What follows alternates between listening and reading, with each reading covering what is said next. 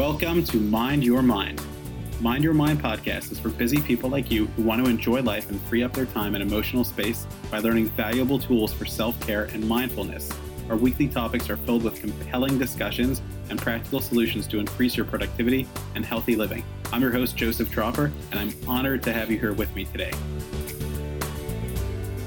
Hello, and welcome to episode 52 Five Tips for Crisis Management.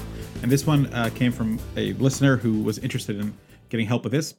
And before you turn it off and say, oh, I'm not in a crisis, I don't need it. Well, one of the most important things is uh, preventative measures. Uh, and crises come in all different forms. There's, as a mental health therapist, we get phone calls all the time uh, for health crises, mental health, uh, psychosis crises, financial crises, um, family crises. So, uh, one of the most important things is just to be able to have a reference um, to uh, where to turn to and what to do when something comes up. And so I think this is just an important thing for everybody to know. And as you know, we keep it short here. And just a little tip people in our lives, our loved ones, sometimes have sudden emergencies and sudden crises. And everyone has different thresholds of what they consider a crisis, to be very honest. Uh, losing a job for some, for most people might be a tremendous crisis, uh, but for an independently wealthy person, it might not be. Having a health scare, um, which is the first health scare a person has, might be different than the third time it happens, or if there's some family history and there's some knowledge. So everyone is hit differently. And of course, there's no judgment, there's only support and care that we provide for anyone that's going through a crisis.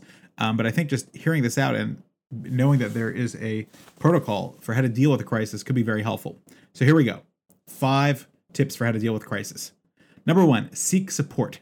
And I put this one first because we are mammals and we are uh, creatures that connect with others. And we as human beings we need others in our lives. Two are better than one. And there, there's so much help that we can get from other people. Don't do it alone. And being alone and not having anyone else is just so difficult. And so when a crisis situation arises it's so important to reach out to if family is available uh, meaning capable, available, emotionally available, and you're able to, and they are always a great source because families keep each other together and help each other and support each other. That's one of the benefits of a family. Um, sometimes it's not feasible; they're out of town, or there's uh, different issues that prevent that from being feasible. Then there's always friends. Um, I, I, think that most people have friends, um, and a lot of times people tell me, "Well, I don't want to bother my friends." Uh, well, it's a little bit offensive if you think about that statement because think about if you were going through a crisis and your friend and, and your friend didn't want to bother you you you would say no i, I want you to uh, i want you to bother me. Still remember one time i was in college and one of my roommates woke up in the middle of the night with a medical emergency and he kind of just suffered through the whole night and didn't wake anyone in the room. And i said to him bud you're my friend. I actually, I'm actually offended that you didn't wake me. I, I would have taken you to the hospital because when we got up in the morning, uh, he actually needed uh, immediate attention, and it was kind of scary. So you want people to reach out, and our we are there for our family members, and we are there for our friends. Um, but as part of support, there's also organizations. Uh, most of the issues that people uh, talk to me about and that I hear crises, they've already been dealt with by people in the past, and more so, there's organizations that take that that take charge and will help you. Uh, for example, if someone's going through a severe financial situation, there's many organizations that could help, whether it's their uh, religious place of worship or whether it's their workplace or whether it's organizations in town that help with charities and different people in need. If someone's going through a, a specific medical crisis, there's many organizations, whether it's a cancer issue or whether it's a um, a, a, donor issue uh, where someone needs uh, some type of replacement, or whether it's a postpartum issue. There's there's organizations that really cover a lot of these things, and so it's important to reach out to those organizations and to get some liaison because when we get in crisis mode, sometimes we shut down and we and, and instead of dealing with the problem, we end up just becoming part of it. And uh, when there's a crisis, action is very important when it's thought out and um, done properly. And so getting that support is just so vital. And seek out support and don't be embarrassed to talk to people, family, friends, etc. And especially organizations that specialize in this matter. There's so much information on on the internet you'd be surprised. Uh, I, I I use it as a resource daily obviously, you know, we have our own list of resources for different issues, and we know all the local and international and, and national, uh, you know, places everyone knows about the suicide hotline, etc., um, which is very easy to find, and there's local ones as well. Um, but there's many other resources that are available, and, and I encourage people to use it. Number two is self-soothing techniques. Uh, when we're in a crisis situation, it's very easy to lose ourselves and we need to stay calm and relax as much as possible. I mean, sometimes a crisis means that a kid got hurt, we need to run them to the hospital. But I'm talking about where there's a medical scare or some type of other emotional, mental health, financial scare. Uh, we need to keep practicing self-soothing techniques because when we get stuck in the um, craze mode, we don't end up solving things. And one of the parables that I always give my clients in, in so many areas of life is imagine that you're a Indy 500 race car driver and you're driving around the track and your lead technician says to you, Hey, Joe, you got to stop. We got to refill your gas. And you say, Are you crazy? I got to win this race. And he says, Hey, you know the routine. You got to stop. And he says, If I stop and I fill up on gas, it's going to take four minutes and I'm going to be behind everyone else. So he says, Have you lost your rocker? Your head guy says, You got to stop. And I say, Nope, I'm not going to stop. So what happens? I keep driving till I run out of gas, and then I need to be towed, and it takes an extra 20 minutes, and of course I lost the race.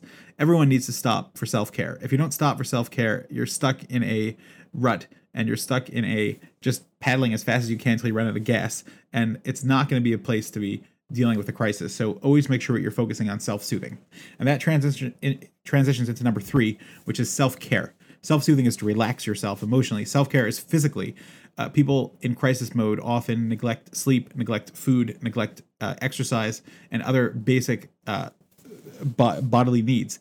Um, that's not going to help as well. Just like there's emotional needs that we have, there's physical needs that we need, and, and we need to focus on that. Uh, as part of the support group, sometimes people could be in charge of helping. I know that there's an organization that I work with um, when people are in crisis. Um, they send out email reminders and they try to get meals for these people.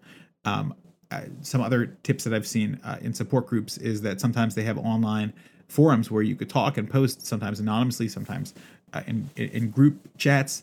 Um, I've seen people set up kind of a situation where they take all of their uh, support team and they put them all in one place, maybe on a um, group chat or any type of forum that that people are familiar with and comfortable with using technologically.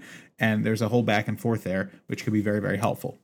Number four, seek experts uh, once the matter starts to settle, there's always going to be different opinions, especially when it comes to medical or mental health or psychiatric. So seek out, find out who has the best reputation, who has the most experience, and don't be afraid to ask straight out, what is your experience? Because as a mental health professional, for example, I work with a lot of psychiatrists, and very often uh, certain types of issues they're very good with, but other ones I realize that they probably are not as astute as what I would like them to be if they're going to be treating my client.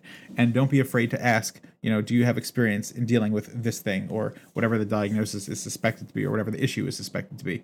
Um, just like you wouldn't go to a uh, heart doctor in order to get uh, cancer information, although the heart doctor might have been trained a little bit in that, but that's not his or her expertise. So you have to find who the experts are by finding out who people are uh, who who is trusted and who has a reputation. And sometimes it's very helpful as part of the support and as part of finding the experts, putting those steps together. It's very helpful to talk to people that have been through this themselves. Uh, a lot of uh, cancer uh, treatment centers have um, past alumni, so to speak, um, so you could talk to them and get support from them. It's very helpful because when a person goes through a crisis, sometimes their world uh, seems a little dark and, and scary and, and alone. And it's good to talk to other people that have been through it. Finally, the last one is seek therapy and I can't stress this one enough.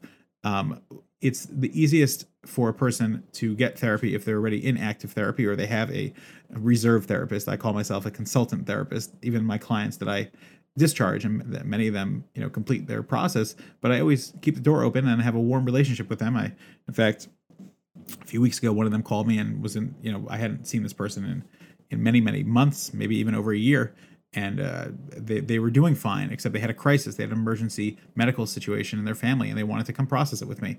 Um, very very healthy that, that they reached out to me. Um, and and and as they reported it was very helpful for them as well. Um, the specific topic that they came for i actually had an expertise in and i explained to them what my experience was with it and um, how i was able to help them and i was able to actually link them with an organization that helped them even more. Um, and that's that's wonderful if something is active um, unfortunately, there are some circumstances of crisis where there is no therapist involved. Um, and that's okay. Sometimes person was transitioning between therapists, or maybe sometimes the therapist was part of the problem, or sometimes um, just they, they don't trust their therapist enough, or don't feel the therapist has an expertise to be able to help them. That's fine. Um, so at at the time when things calm down to a point where you could uh, seek that support, I think that it is very helpful to be able to talk uh, to someone. It's always recommended if someone's going through a medical or financial or emotional or family crisis that it is helpful to be able to talk to someone. And I see that as we are the uh, gas, uh, you know, and the uh, upkeep of the car. Uh, we want to keep you in the race. We want to help you, but we're going to teach you those self-soothing and self-care skills. So I hope that no one has a crisis, but just having this um, focus on if a crisis situation arises, these are five things to do, and I'm going to just review them. Number one, seek support family, friends, and organizations. Number two, self soothe, learn how to relax yourself so that you're actually making pit stops emotionally. Number three, self care, make sure you're getting the food, sleep, and bodily needs that are being uh, taken care of. Number four, seek experts, find out people that could help you, that know what, uh, what this is, and how, how they could uh, weigh in and be involved in the case and help uh, move it towards uh, success or um, get it out of crisis mode into uh, recovery and, and, and success mode. And number five, seek therapy. It's okay to need to talk to someone. People go through crises in life. We all need someone. Reach out. I hope that this is helpful, and I hope that anyone that is in crisis will find this to be immediately helpful. Anyone that isn't will just know in the back of their head that they've heard it and they know what to do and they know how to mobilize themselves when crisis strikes because crisis is very immobilizing. But knowing what what to do and how to get that support team set up very quickly uh, could really help and make the difference uh, and, and, help you feel a lot better in, in going through that process. So I, I wish you the best of luck, and I hope that you never need this. But if you are using it now, I hope that everything goes very smooth for you. Take care. Thanks for joining us. Don't forget to mind your mind. For more practical ideas and to make sure you never miss an episode, visit us at mindyourmindonline.com.